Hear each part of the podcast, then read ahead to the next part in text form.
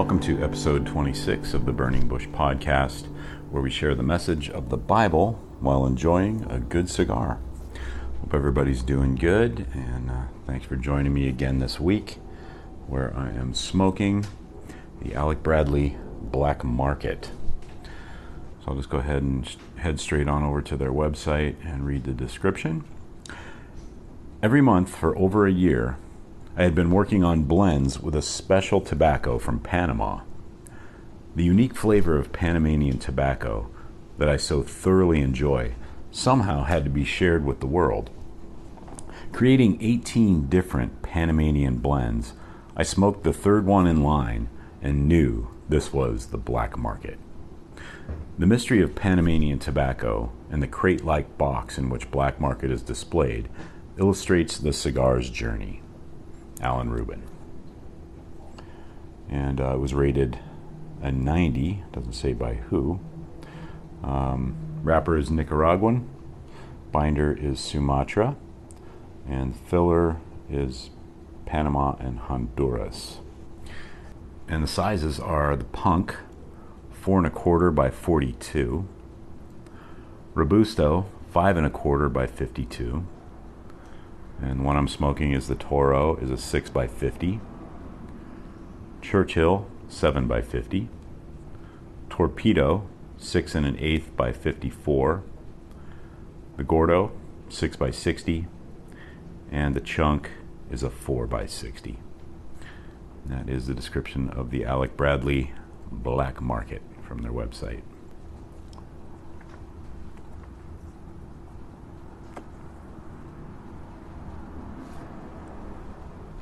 So let's go ahead and get into chapter 7 of What Does God Want by Dr. Mike Heiser.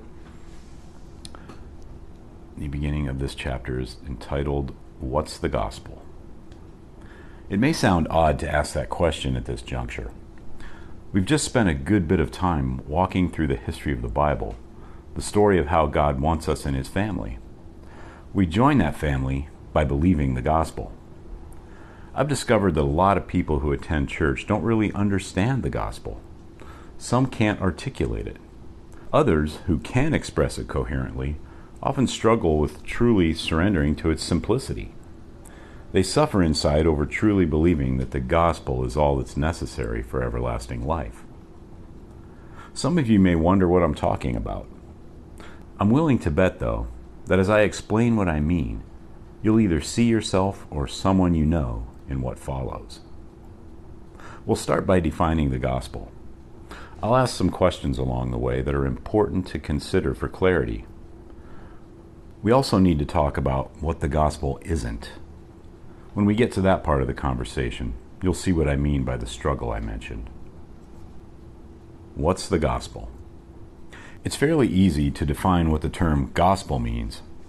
The biblical word gospel refers to the message of salvation. The English word gospel is a translation of a Greek word, the original language of the New Testament, that referred to a reward given to someone who brought good news. Hence, you'll often hear the term gospel equated with good news, the good news about the message of salvation. Let's think about that. It might feel like we learned something. I suppose we did, but we didn't actually learn the thing we needed to know. It's nice that we can now define a term, but actually, we haven't said anything about the content of the message of salvation. We've defined what the word gospel refers to, but not what the gospel actually is.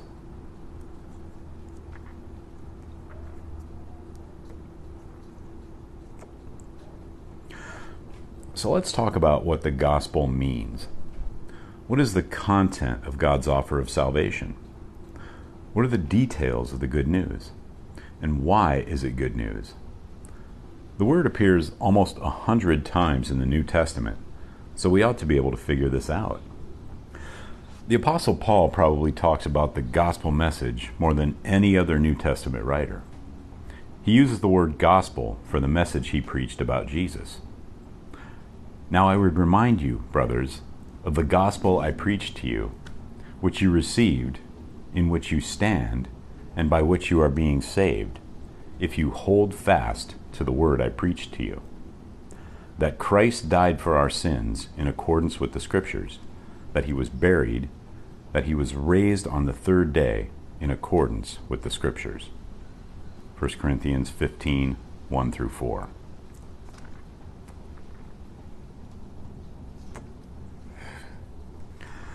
Paul defines his message, the gospel, elsewhere. Paul, a servant of Christ Jesus, called to be an apostle, set apart for the gospel of God, concerning his Son, who was descended from David according to the flesh, and was declared to be the Son of God in power, according to the Spirit of holiness, by his resurrection from the dead, Jesus Christ our Lord, through whom we have received grace and apostleship to bring about the obedience of faith. Romans 1 1 through 5. The content of the gospel, the good news, emerges clearly in these passages. Here are the elements God sent his Son, who was born in the line of David, as the man Jesus Christ, who died for our sins, who was buried, and who rose from the dead. These items are the content of the good news. Let me describe them again here in light of the bigger picture of the story we talked about earlier. The Son of God became a man. He suffered and died on the cross so that our sins would no longer keep us out of God's family.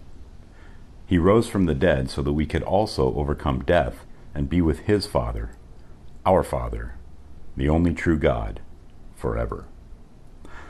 Let's probe that a bit. If this is the good news, why is it good? Lots of reasons.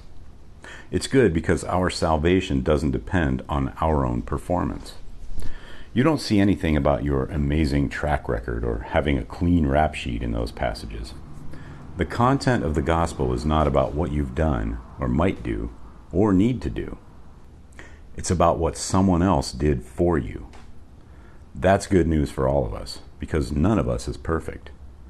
None of us pleases God all the time. None of us is fit to live in His family and be called by His name on our own.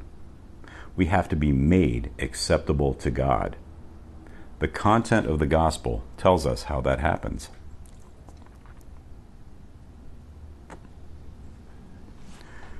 Notice that Paul described his ministry of telling people the good news as bringing about the obedience of faith. He wanted those who heard his message to hold fast to what he said.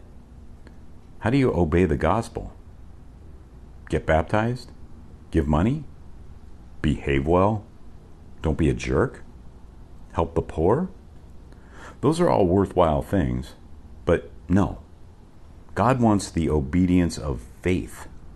You obey the gospel by believing it.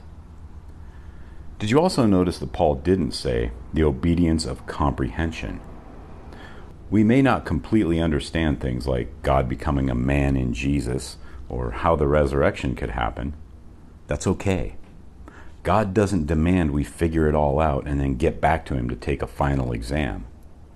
He wants belief. Understanding why these things are rational can wait.